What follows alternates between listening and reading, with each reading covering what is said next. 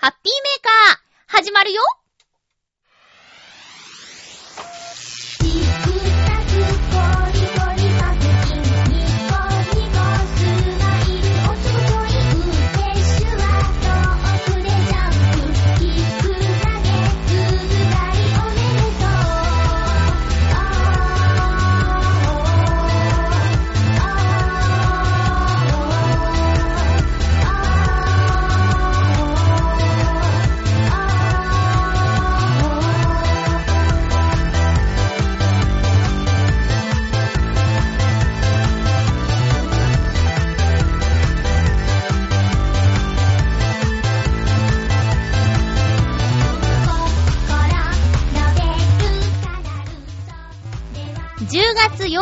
ゆっちょのハッピーメーカー。この番組は、ハッピーな時間を一緒に過ごしましょうというコンセプトのもと、ちょあへよ .com のサポートでお届けしております。今回は、たくさんお便りが届いているし、えー、前回読めなかったお便りもあるので、ご紹介していきたいと思います。お便り特集になりそうな予感の1時間、よろしくお願いします。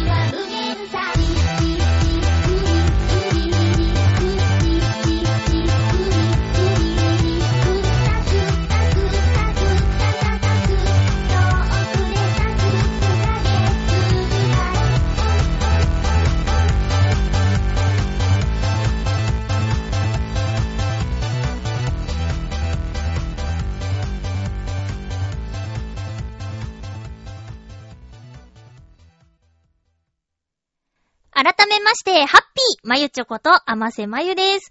皆さん、風邪ひいてないですか？結構ね、身近で風邪ひきさん多いですよ。気温の差が激しくて大変ですね。この一週間はなんだか台風の影響とかで若干高め？にまた戻ってしまうみたいです。着る服とか困っちゃいますね。ということで、フリートークはこの辺にして。いや、前回ね、喋りすぎました。それで、だいぶ読めないお便りがあって申し訳なかったです。私もたまにね、あ、ま、私もたまにね、番組にメールを送ることもあるんですけど、やっぱり紹介されないとがっかりしちゃいますからね。ということでご紹介していきたいと思います。よかった、ちゃんとまとまったぞ。そうかな。え、さてさて、えっ、と、まずは忘れてはいけないので、お知らせのお便りからご紹介したいと思います。ハッピーネーム、コージーアットワークさんです。ありがとうございます。実はこれ、ちょっと前にいただいていたものなのですよ。先週ご紹介できませんでした。ごめんなさい。まゆっちょ、ハッピーハッピー？えー、以前の放送でお伝えした銀座の猫専門ギャラリーショップシャトンデミューで10月1日から15日まで開催されるカレンダーフェアに私もポスターカレンダーで参加します。A2 サイズの割と大きなカレンダーでインパクト勝負。他にもたくさんの作家さんが参加されているので、見るだけでも楽しいと思います。お近くにおいでの際はぜひお立ち寄りください。では、というお便りです。そして続いて来たお便りなんですが、えー、このカレンダーフェアが会期延長で15日までだったのが20日の日曜日までになりましたというお便りも届いています。えっ、と、12時から18時までで、最終日は17時まで、えー、16日水曜日は休労しますとのことです。えー、最寄り駅は地下鉄銀座駅または JR 新橋駅ということです。シャトンデミューのホームページもあるそうなので、えー、詳しい地図などはそちらをご参考になってください。コージアットワークさんすごいですね。A2 サイズって、A さんはパッとわかるけど、A2 ってどれぐらいなんだろう？はて。どれぐらい大きいんだろうね？A3 でっかいけどね。A2? わかんねえ。わかんないっす。B とか A とかもね、正直よくわかんないんですよね。サイズはなんとなくわかるけど、A と B って何の A と B なんだろうね？こう、ノートではさ、この行間の広さで A とか B とかあった気がするけど、普通の用紙のサイズでさ、B5 番とかさ、A2、A3 番とかさ、あるけど、その B と A は何なんだろうね。線が引いてあるわけでもないし、気になっちゃった。えー、続きまして、コージーアットワークさんからおめでたいお話が来ていますよ。えー、まゆっちょハッピー、ハッピー？去年に引き続き、今年も公益財団法人動物基金主催のワンニャン写真コンテスト2013の桜猫部門に入選することができました。これはただの写真展ではなくて、猫や犬の保護を目的とした団体のコンテストなので、私にとっては特別な意味があります。他の方の作品はほとんど保護した動物の写真なのに、今年も選んでもらえてハッピーです。来年も頑張らないと。では、ということで、コージアットワークさんありがとうございます。なんですかね。こう、猫の写真を撮ることが仕事ってわけではないですけど、その、なんだろう、趣味の域を超えてますよね。もう、猫写真家、アーティストの域に入ってるよね。もしね、ご本人が趣味だっておっしゃったとしても、もう、結果どんどん出してるから、その猫写真大好き人間の間では、コージアットワークさんの写真ってすごいよね、とかってなってると思うしね。写真集も発表されたことだし、なんかすごいなぁと思って、一つのこのね、分野で、どんどんどんどん頑張って結果出していってるコージアットワークさんすごいなと思いました。まだこの入選した写真見てないんですが、ホームページってあるのかな？ワニア写真コンテスト。そこの桜猫部門ですね。見てみます。あれば、あるのかな？ね、URL は貼ってないですけども、うん。皆さんも興味がある方は、ワニアン写真コンテスト2013桜猫部門、ちょっと探してみてくださいね。コージアットワークさんの写真は、えー、猫ブログの方でもね、あの、見ることできますよね。私も自分のブログで何度か、えっ、ー、と、アドレスとか紹介しているはずなので、気になる方は遡って探してみてくださいまし。ずんこさんもね、すっかりハマってファンになってますよね。私も朝、ちょっとツイッター覗くと、いっぱい更新されてて、コージアットワークさんって早起きさんだなーっていう印象ですが、何時に起きてるの？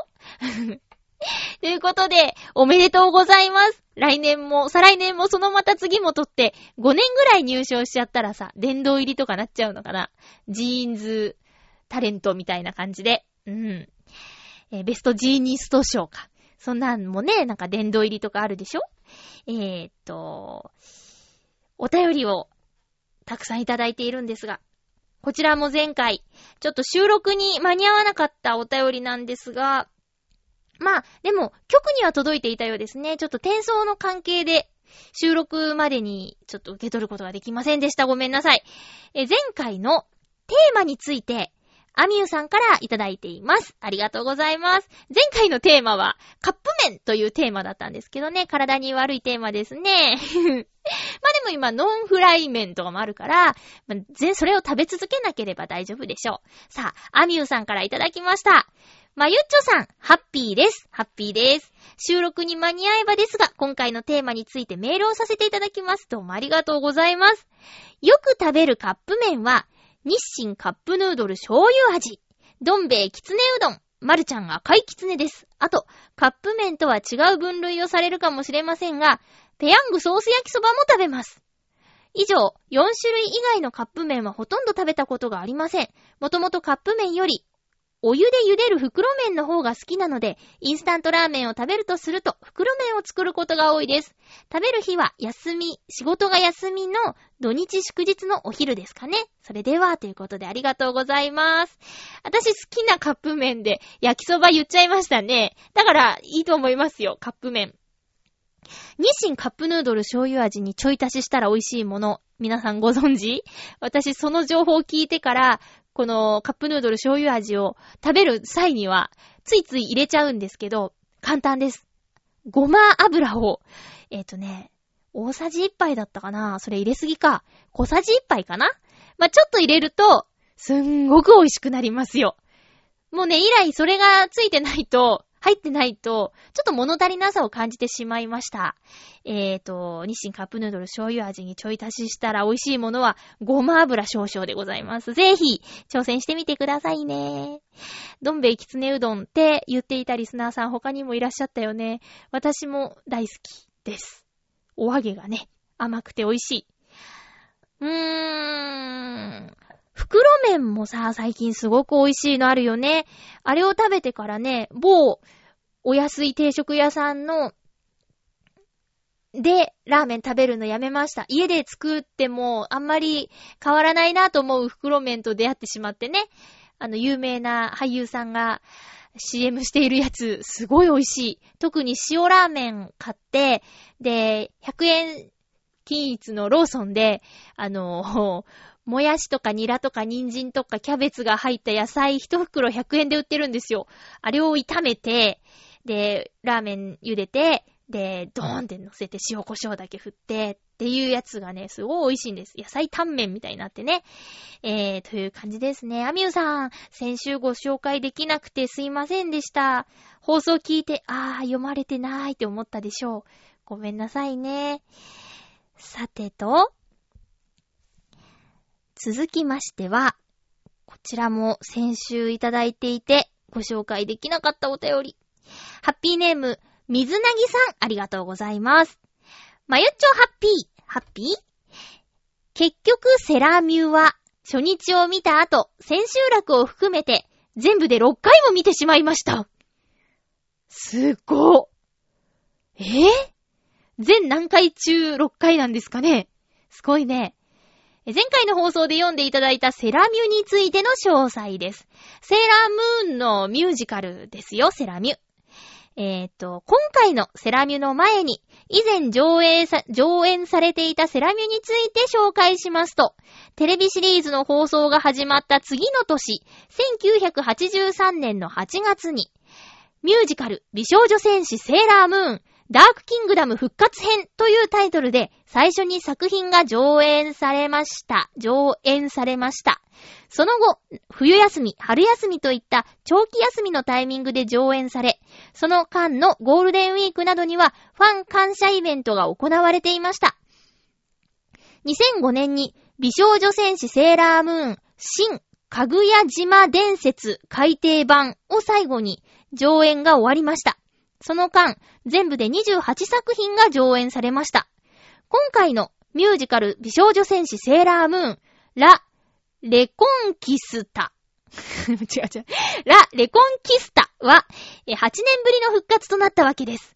内容は、無印と言われる最初のアニメの後半からラストにかけて、セーラー戦士5人とタキシード仮面が、クイーンベル、ベル、クイーンベリル率いるダークキングダムと戦う部分をミュージカル化しています。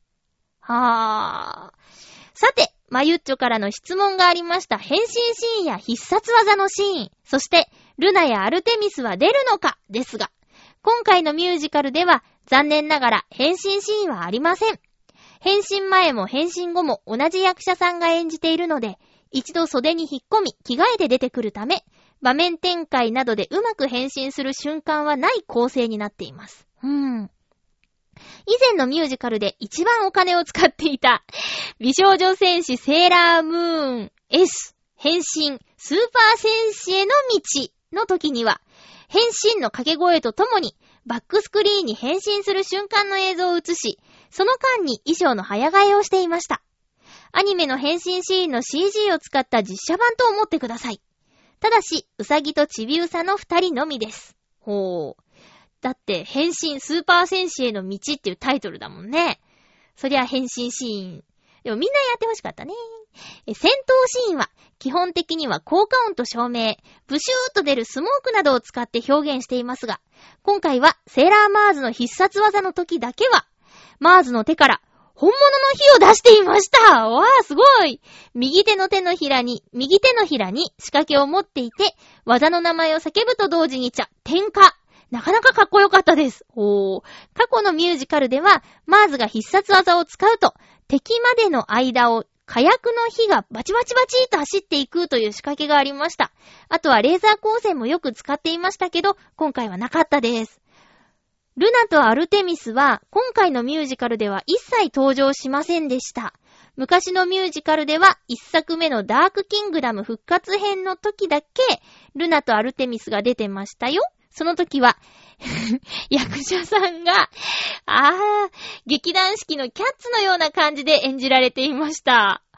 過去のミュージカルのほとんどは DVD になっていて、レンタルでも見られますので、機会があればぜひどうぞ。ちなみの、ちなみに、今回のミュージカルで、水野亜美、セーラーマーキュリーを演じた、現在16歳の松浦みやびちゃんは、幼稚園の時に神戸公園のセラミを見ていて、いつか自分も出たいと思っていたそうです。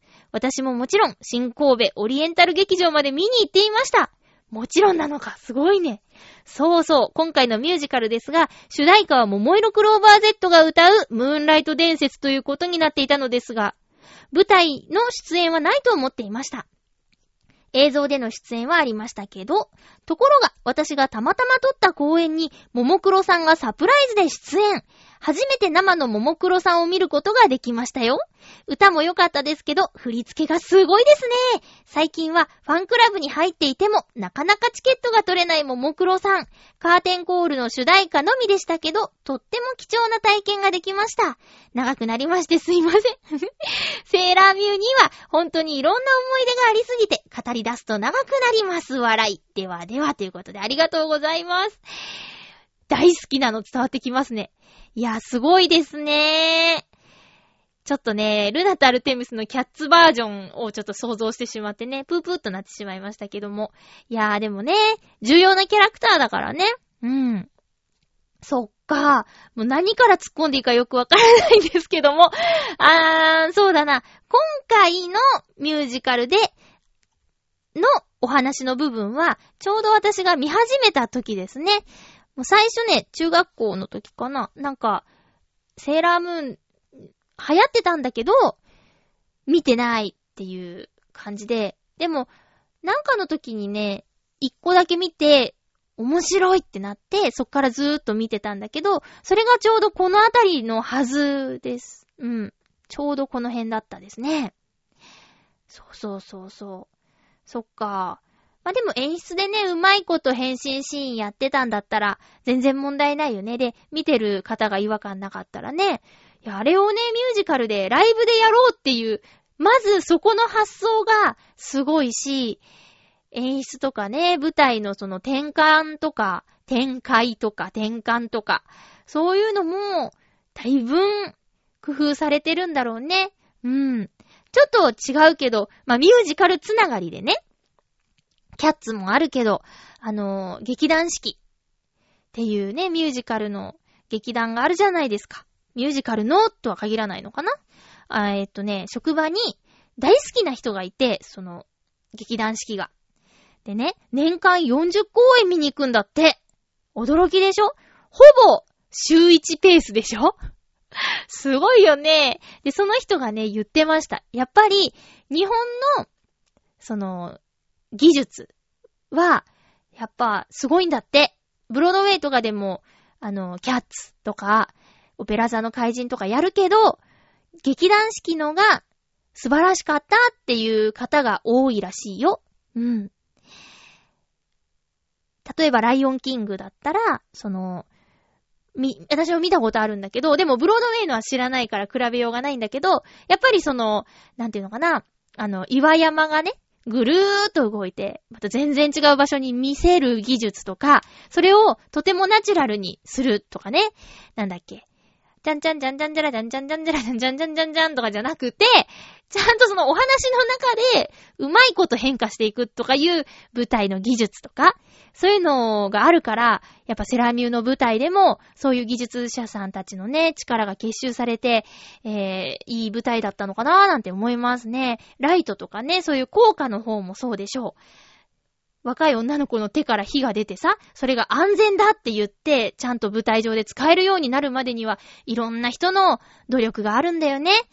まあ、ついつい、出演されている、その表に出ている方に目が行きがちだけど、やっぱりね、スタッフさんとかね、まあそこに行くまでにいろんな人が、本番までにいろんな人が関わってるんだなーっていうことも、今までのいろんな経験上、思ってしまいます。うん。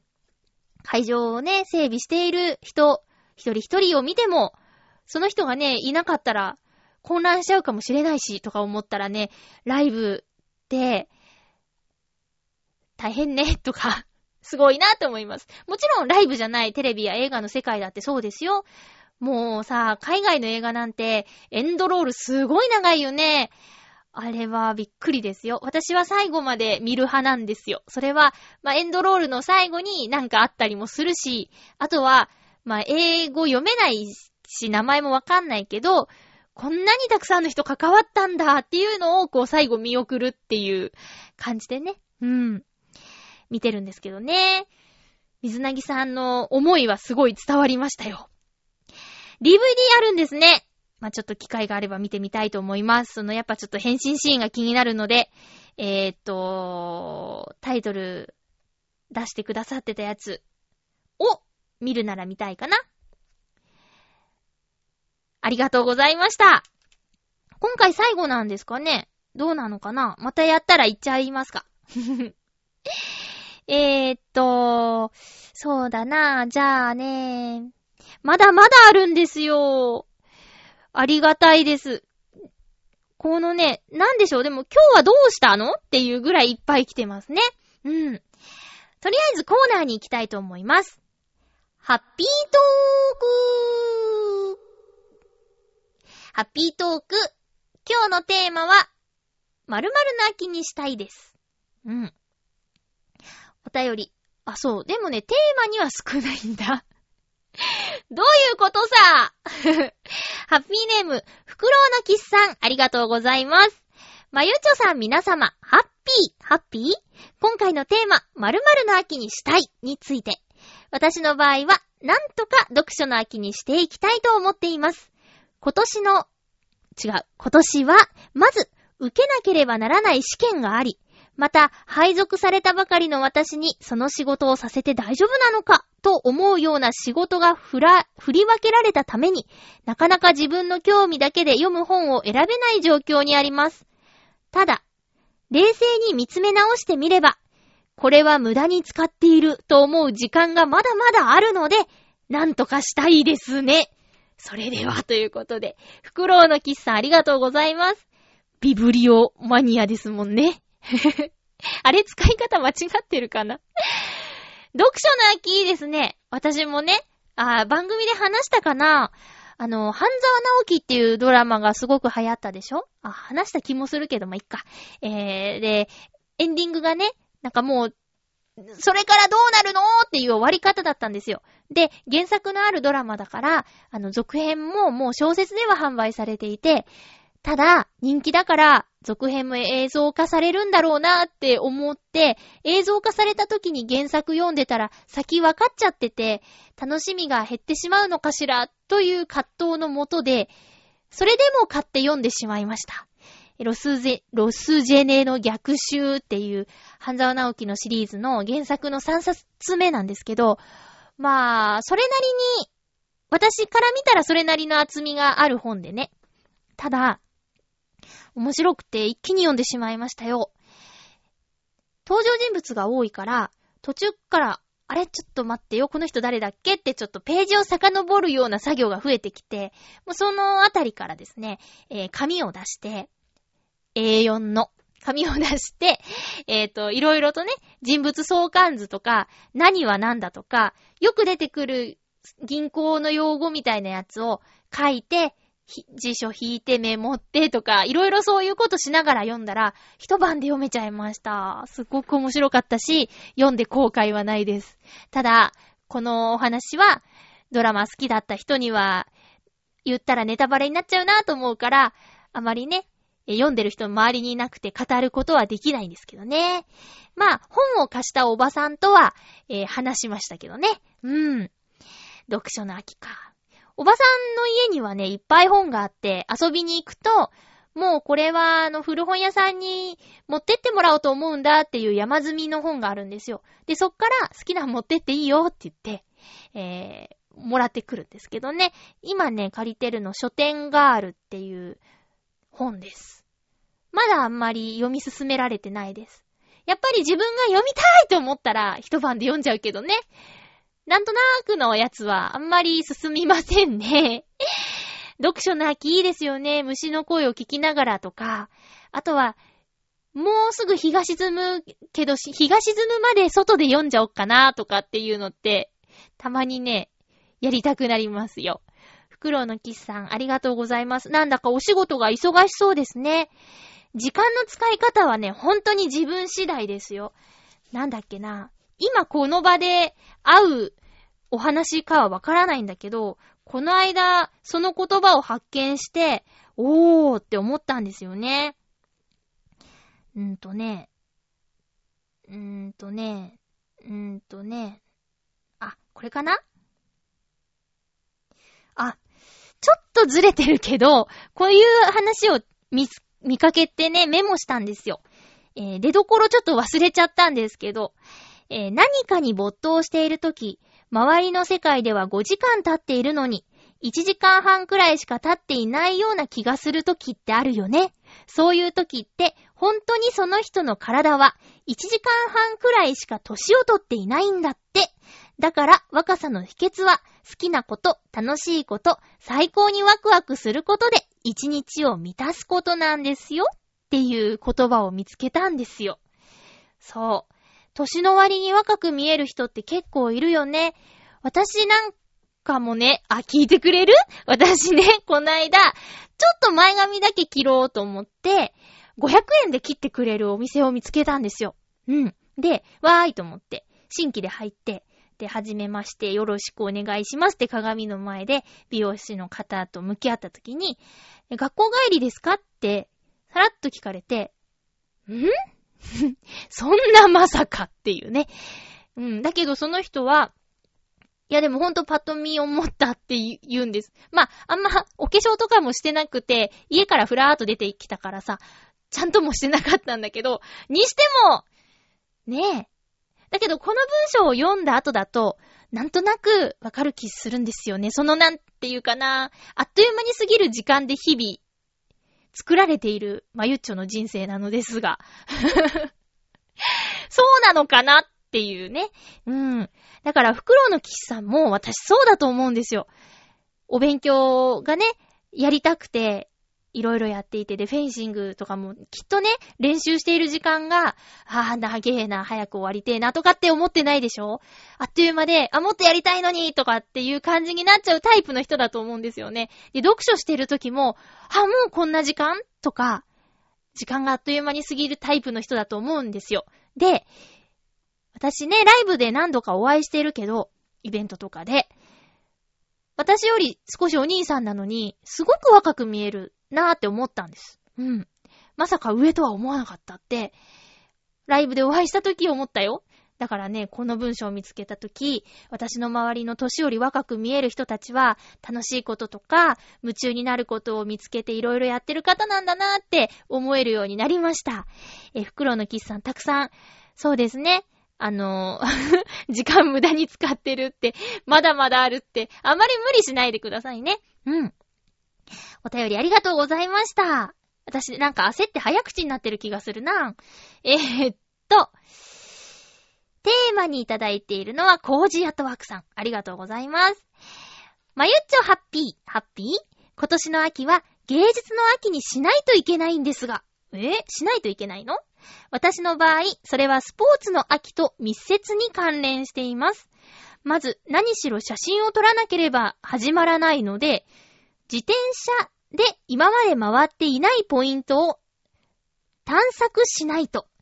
あー、でも走り回るとお腹が減るから食欲の秋。でもなー、ダイエットもしないとなー。うーん、でも勉強しないといけないことが山ほどあるし、勉学の秋なのかなそうだ全部やらなきゃいけないとなると、なんか大変なことになってしまいそうなので、今年の秋は来年に延期します。では、えへへ。なになに大丈夫なんですか？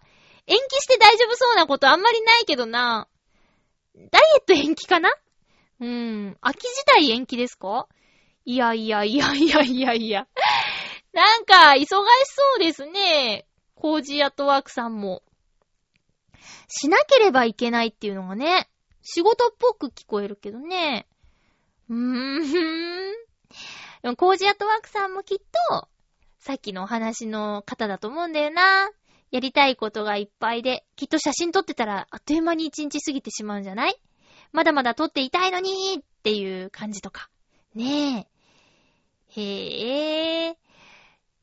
走り回ってないところ、なんか説明が少ない クレーム。クレームいやいや、気になっちゃうんですよ。なんでなんだろうって。なんで、まだ行ってないところ、行かないと、なのかなーとか。まだ行ってないところに行きたいなーじゃなくて、行かないとって書いてあるからさ、どうしてなのかなーって思っちゃいました。勉強しないといけないことって、なんで勉強しないといけないんだろうとか。あ、でも会社ってそういうとこなのかな私あんまりわかってないからな。ごめんなさいね。いや、そういえば確かに、おばも50過ぎてもなんか資格の勉強とかしてた。ちょいちょい勉強してましたよ。うん。そうね。会社ね。まあ私アルバイトだからな。うん。えー、っと、私は何の秋にしたいかなえー、っとね、とりあえずね、食欲の秋っぽいイベントに行ってきたよ。えー、っと、金曜日じゃない、土曜日にね、埼玉スーパーアリーナっていうところに行きました。ももクロさんがライブしたとこなのかななんか聞いたことがあるんだけどな。えー、っと、秋のビール祭りっていうイベントに行ってきました。会社のお友達と。お友達？会社の仲間と。まだお友達とは言えないかな。でもたくさん喋ったから、もうお友達って言ってもいいかなそう。えー、っと、7月にまあ、アルバイト先の話なんですけど、移動ってのがあって、まあ、転校生みたいな感じでね、知らないチームに行ったんですよ。で、そこの仲間と初めて仕事場以外で、えー、会ったっていうのが、この土曜日だったんですけどね。うん。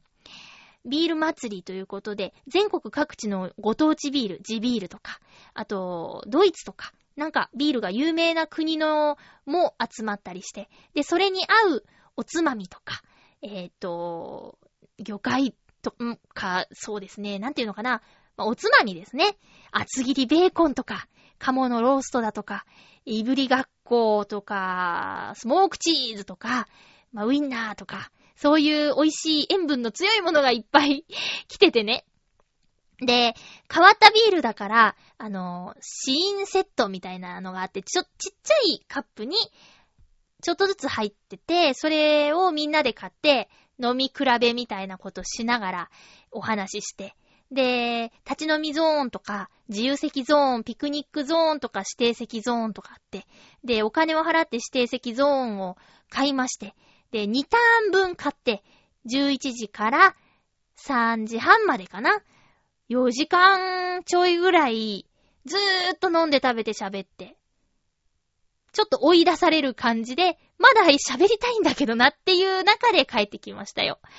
いやーよかったです。一緒に行った子がね、前職が営業やってましたっていう子がいてね、今、そう、袋の喫茶みたいに大学に通いながら夜勤の、ね、夜勤で働いている子なんだけど、その人がね、そう前職営業だったからっていうんで、ティッシュペーパー、ウェットティッシュ、紙皿をね、自分のカバンからポイポイポイって出すの。だからね、取り分けとかすごい楽だったし、あの、ベーコンとかさ、バーベキュー肉とかね、あと、つぼ焼きサザエとか、サザエのつぼ焼きとかあって、まあ、手が汚れたりするんだけど、彼のおかげでね、すごい快適に過ごせましたよ。春と秋にやっているそうなんですけど、春は屋外で。で、秋は屋内でやれるんだって。で、来年はどこでやるかわかんないけど、えー、今年が10回目の秋のビール祭りで、埼玉スーパーアリーナで開催しますってことでした。で、入場無料でね、すごく良かったよ。めちゃめちゃ楽しいイベントでした。私ビールね、飲めないんですよ。苦いなっていう感じがして。で、たまに美味しいって飲めることもあるんだけど、今回はね、えー、例えば、えー、っとね、ハニージンジャービールとか、えー、っと、アップルシナモンビールとか、アマオフレーバービール、イチゴですね。アマオのビールとか、なんかそういうカクテルなのか、ビールなのか、みたいな。甘いぜとか、そういうビールが、ショコラビールとかもあってね。だから飲みやすかったです。でも後味が、やっぱり苦いんだけどね。でも、楽しくて、面白いイベントでした。早速、食欲の秋は体験してしまいましたよ。何をしたいかな？そうだな。いろいろやりたいことある。えっ、ー、と、中途半端になっている趣味を、ちょっとずつでもなんとかしたいね。一眼、か、一眼、ん？レジ、レジ、レジ市買って、えー、っと、あんまり使ってない。京、京都に行った時ぐらいですかね、思いっきり撮ったの。ちゃんとした使い方わかんないんだよね。うん。あとは、ギターもね、夏場は防音室にこもることができなくて、ほとんど上達してないです。同じ曲ばっかりですね、弾けるとしたら。うん。なのでね、そういうちょっと、あ、あとは片付けですね。部屋の片付けを したいです。何の秋なんだろうな。その、人が呼べる部屋作りですかね。もう何回言ってるんだろうって感じなんだけど、やっぱりでも、食欲なきにしましょ せっかくですから。うん。いっぱいいっぱいやりたいことありますね。本も読みたいし。うん。あ、あとは、歌いっぱい歌えるようになりたいかな。カラオケとか。行ってるんでね。月一でね。そろそろレパートリーが減ってきましてよ。うん。やばいやばい。ということで、今回のハッピートーク、えー、〇〇の秋にしたい、でした。皆さんの秋もね、今年はちゃんと秋があるっぽいね。今週は暑くなりそうだけど。だから、ね、一番いい季節だと私は思うので、あの過ごしやすくて、スポーツにもいいし、その外を出歩くのにもちょうどいいよね。アートを楽しみに出かけてみようかとか、さっきのコージアットワークさんのカレンダーが見れる、猫のね、えっ、ー、と、サロンにも行ってみるといいかなーって、うん、思いますよ。メッセージありがとうございました。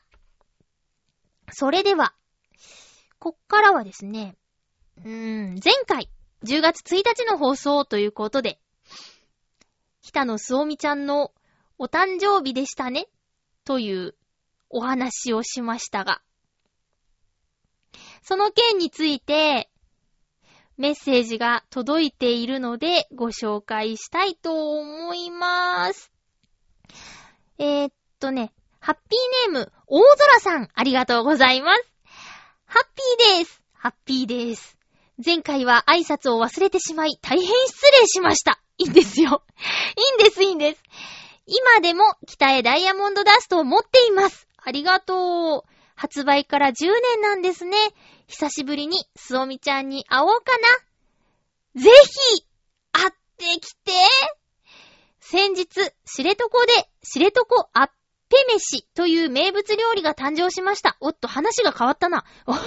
えーと、先日、知床で、知床アッペ飯という名物料理が誕生しました。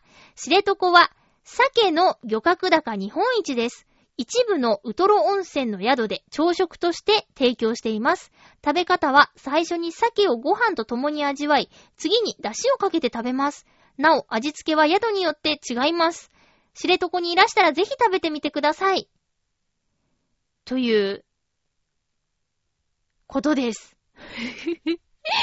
えっと、鮭の、あ、これあれね、ひつまぶしみたいですね。うなぎを最初ご飯と共に味わい、その後うなぎに出汁かけて食べるみたいなのの酒版か。絶対美味しいじゃないですか。ねえ。昔からあったっぽいけど、誕生しましたって書いてあるぞ。知床で知床あっぺ飯。名前がかわいいね。名物料理か、いいですね。あの、岡山の名物って何？って聞かれることはよくあるんですけど、あんまりね、答えられないんですよ。ふふふ。ピンとこないんだよね。なんかね、例えば、祭り寿司とかかな。それはでも昔からあるやつでね。あとは、離れてから、そのテレビの特集とかで、岡山のご当地料理とかっていうのをね、聞くことはあるけど、へえ、そうなんだって。あ、そうなんですかっていう感じのね、知らないよっていうものが、もうご当地グルメとして、えっ、ー、と、定着していたりもするのでね。なんていうか、たまには帰ろうよ、地元に、帰ろうですよね。セーフセーフいや、まちゃん終わっちゃったね。さあ、続きましては、ハッピーネーム、フクロウのキスさんです。ありがとうございます。あのー、アッペ飯の話になっちゃったけど、ちょっと先週のね、そうみちゃんの話の続きですかね。えー、まゆちょさん、ハッピー、ハッピー先週のゲームの話題について。まず、すおみさんのその後についてのお話は、あー、なるほど、と思いながら楽しく聞かせていただきました。一つだけ私が別の見方をしていたのは、記憶違いでなければ、彼女は帰化して試合に出ていたので、日本にいるのではないかなと思ったことでした。うん。これはですね、そうですね、あの、日本代表、北野すおみ選手、金メダルとか言われてたから、そうだよね。日本の選手として出てたから帰化してるんでしょうね。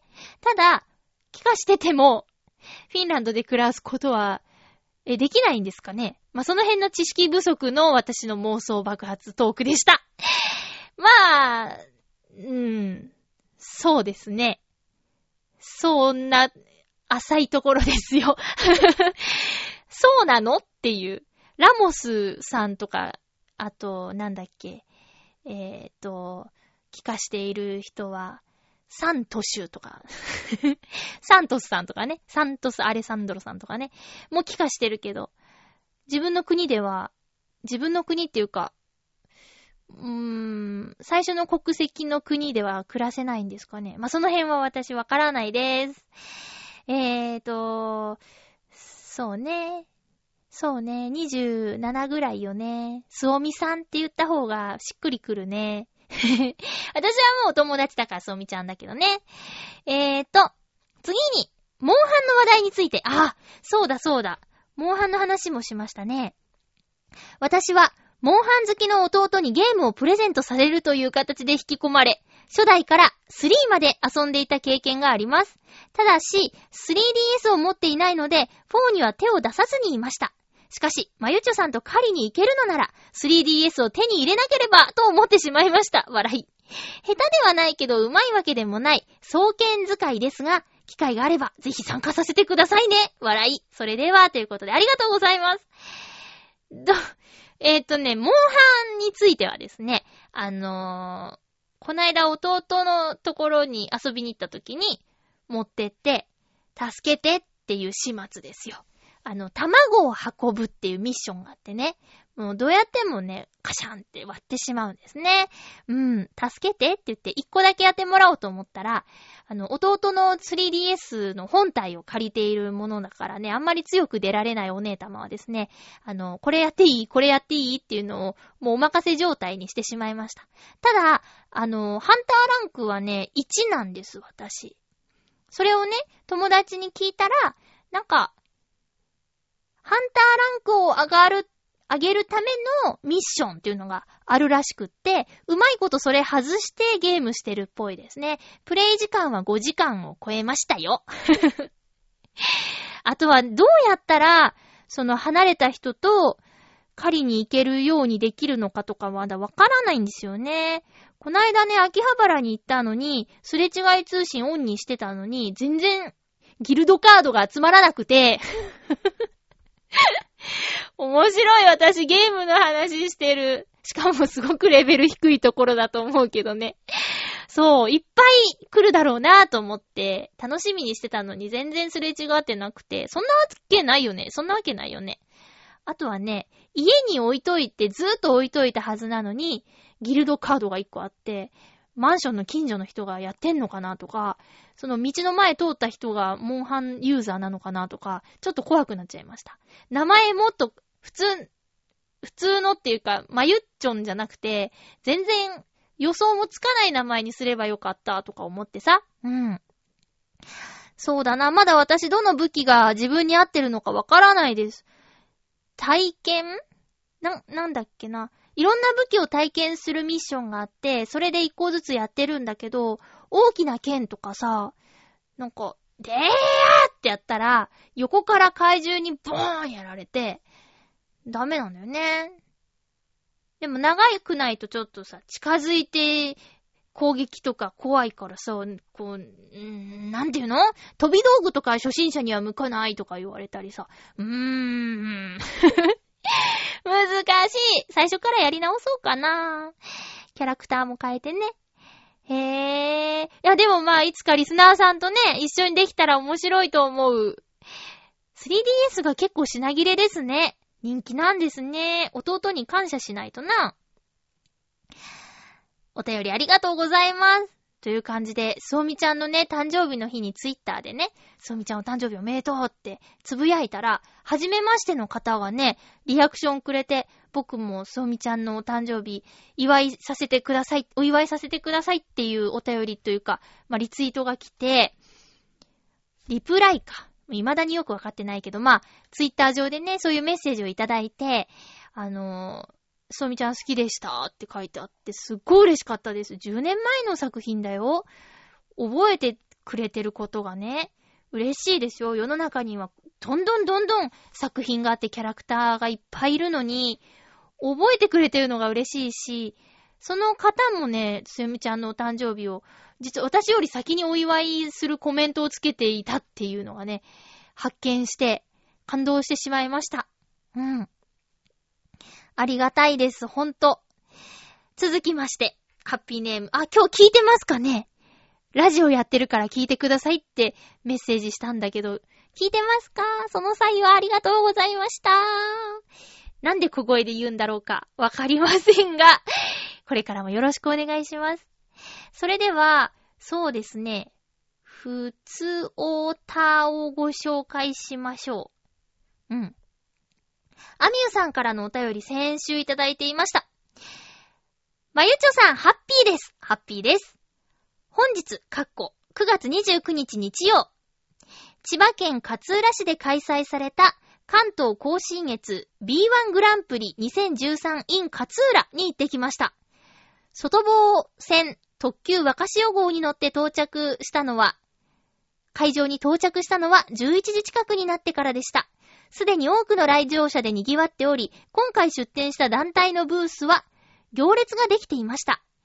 テレビで B1 グランプリの特集を見たことがあり、すごい行列を覚悟したのですが、回転が早く、一つのブースで10から20分ほど並ぶだけで買うことができ、終了の15時半までに十分満足できるほど、いろいろなブースを回ることができました。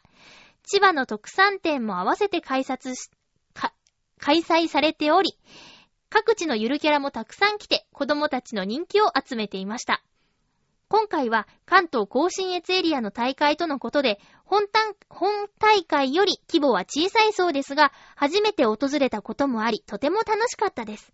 どのブースも美味しく食べすぎたので、明日から帳消しにできるよう努力します。今年の本大会は、愛知県豊川市で開催とのことです。本大会は行けないと思いますが、来年も関東甲信越エリア大会には行きたいと思います。ということで、アミューさんありがとうございます。何食べたんでしょうね。関東甲信越のご当地 B1 グランプリってことで、勝浦担々麺？でも B1、B 級グルメの、に入んないか。担々麺は。餃子のなんとかとかかな？なんだろう？例えばなんだろうね？うーん、気になります。何食べたんだろうなぁいいですよね。私もこの旅行ってきたビール祭り。こんなイメージですよ。いろんなブースがあって、ご当地グルメとか販売してて。ねえ。ああいうのは、大規模なのは初めて行ったんですけど、また機会があったらいろんなの行ってみたいなって思います。B1 グランプリの予選ってことだよね。本戦に行けるのは、どのお店かっっていう話だよね。いや、いいですね。こう、イベントに足を向けようという気持ちになる人がすごくいいと思います。私もどちらかというと、家にいるよりもいろいろ行きたいタイプなのでね、うん、ノリのいい方がいいなぁと思います。はい。アミューさん、ゆるキャラか。ゆるキャラね。こないだね、あの、銀座じゃなくて、日本橋をね、歩いてたら、結構ね、物産感があるんですよ。ご、なんていうのかな、アンテナショップがあるんですよ。で、そのアンテナショップの前にいたゆるキャラがね、まあ暑い中頑張ってたんですけど、握手を求めようとしたんだけど、手がね、こう、なんていうのか、握手の体勢になれないゆるキャラだったんだよね。だから残念って言って、よしよしってして帰ってきたけど、うん。写真どうぞって言ってんだけどね、日本橋であんまりいないよね。平日の日本橋でさ。しかもまあ、9月の日本橋でね。子供もいないし。えー、で、午後の2時ぐらいだったかな。大人ばっかりですよ、周りは。だからね、迷ったけどね、取らなかった。私も取らなかったです。ゆるキャラっていっぱいいるよね。いっぱいいますね。最強ゆるキャラはおんちゃんですかね？お、おんちゃんってゆるキャラじゃないか。まあ、動きはふなしーに近いこともありますよね。中の人が、あの人の時ね。あの人とか言っちゃったけど。いやいや、あ、ブルータスじゃなくて、なんだっけ。ダヴィンチか。ダヴィンチっていう雑誌を買いましたよ。皆さん。水曜どうでしょうの特集です。ダヴィンチ。ぜひ。読むといいですよ。好きな人にはたまらない特集ですよね。アミューさん、もう紹介するのが遅くなっちゃってすいませんでした。メールどうもありがとうございます。続きましては、えっ、ー、と、コージーアットワークさんからです。えっ、ー、と、普通歌を2通いただいてるんですけどね。ご紹介していきたいと思います。まゆっちょ、ハッピー、ハッピー？ここのところ、時間があるときは、できるだけギャラリーに立ち寄っています。自分の作品についてお客様とギャラリートークをするためなのですが、残念なことにほとんど猫のことしか話していません。まあ楽しいからいいかな。いやいや、営業しないと、ではということですが。カレンダーを売るための営業ですかね。お客様もその猫の話聞きたいんだったら全然、そうですよ。楽しいからいいかなっていう、いいんですよ。いいんです。あれ、何にも似てない。誰にも似てないよね。はぁ、あ。ほんと作家さんですね。こうなったらね。作家さん、アーティスト、フォトグラファー、猫写真家ですか。うーん。いいですね。私もほら、小野功石さんの個展とか行って、えっ、ー、と、他のお客さんと、その小野功石さんが喋ってるのを見て、ほほーって、アーティストやーって、ちょっと離れたところから観察しています。すごいなぁと思って見てますよ。続きまして、コージアトワークさん。まゆっちょ、ハッピーハッピー？コージアトワークさんからですよ。先頃発表された IPCC、かっこ気候変動に関する政府間パネル第5次評価報告書を見ると、やはり地球温暖化の進行は深刻なようですね。夏が暑いとかそんなレベルではなく、対策も、すでに手遅れなのかもしれない深刻な状況です。へえ。地球温暖化以外にも私が見たり聞いたりした範囲だけでも日本の自然環境は深刻です。鹿の食害や手入れされていない森林の荒廃、その他もろもろ、身近なところではオリンピック会場を建設で破壊される環境も気になっています。うーん。今の生活のレベルをこれ以上落とすのは辛いけれど、例えば100年後の人間のハッピーのために、もういろいろ考えて、実行しなければならないのではないかと思ってしまいます。できることはちっちゃいけど、やらなかったら未来の人を不幸せにしてしまいますもんね。では、ということでよ、これは、これは大きなお話ですけども、できること、できることはありますよ。うん。鹿の食害の話はね、チョアヘヨ本部でちょうど1年ぐらい前に鹿肉パーティーをしたんですけど、その時はハンターの方が、その、増えすぎた鹿を、ただ殺してしまう、殺処分をするんではなくて、同じ殺してしまうんだけども、でも、せっかくだったら美味しくいただきましょうっていう活動をしていらっしゃる方からのお肉だったんですけどね。うん。そういうことをやってる人もいるし、あとはそうですね、一人一人が気をつけることかな。その、環境破壊とかってさ、木があるところとか水があるところじゃなくて、そこに繋がっていく、私たちの身近なところから、例えば水だったらさ、海に流れていく排水溝はそうだしね。まあ一番思うのはタバコの人だよね。ポイポイしてんじゃないよって思います。やっぱ、ね、タバコは煙も嫌だけど、そういうマナーの守れない方が多いっていうイメージがどうしてもあるんだよ。ちゃんとね、自分の灰皿を持って、ちゃんと場所を守ってやる人がいるのはわかるんだけど、でも、道を見てみたらさ、吸い殻がいっぱいあるんだよ。こないだ丸ゴミ浦安っていうのに参加した時も、街のゴミ拾いをやったんだけどね、多いゴミってやっぱりね、一番は吸い殻なんだよね。うん。それがさ、まあ、テレビの CM でもやってるけど、吸い殻が、こう、雨が降って排水溝に流れ込んで、それが水のね、流れでこう海に出て、そこにいる生き物にどういう影響があるかとか、考えたりしないとね。まあ、それだけじゃなくて、電気の無駄遣いをしないとか、いろいろ考えなきゃいけないことはあるけど、その、会場建設とか大きな話になってくると、それは環境まで考えている、その、なんていうのかな、チームはあるとは思うんだけどね。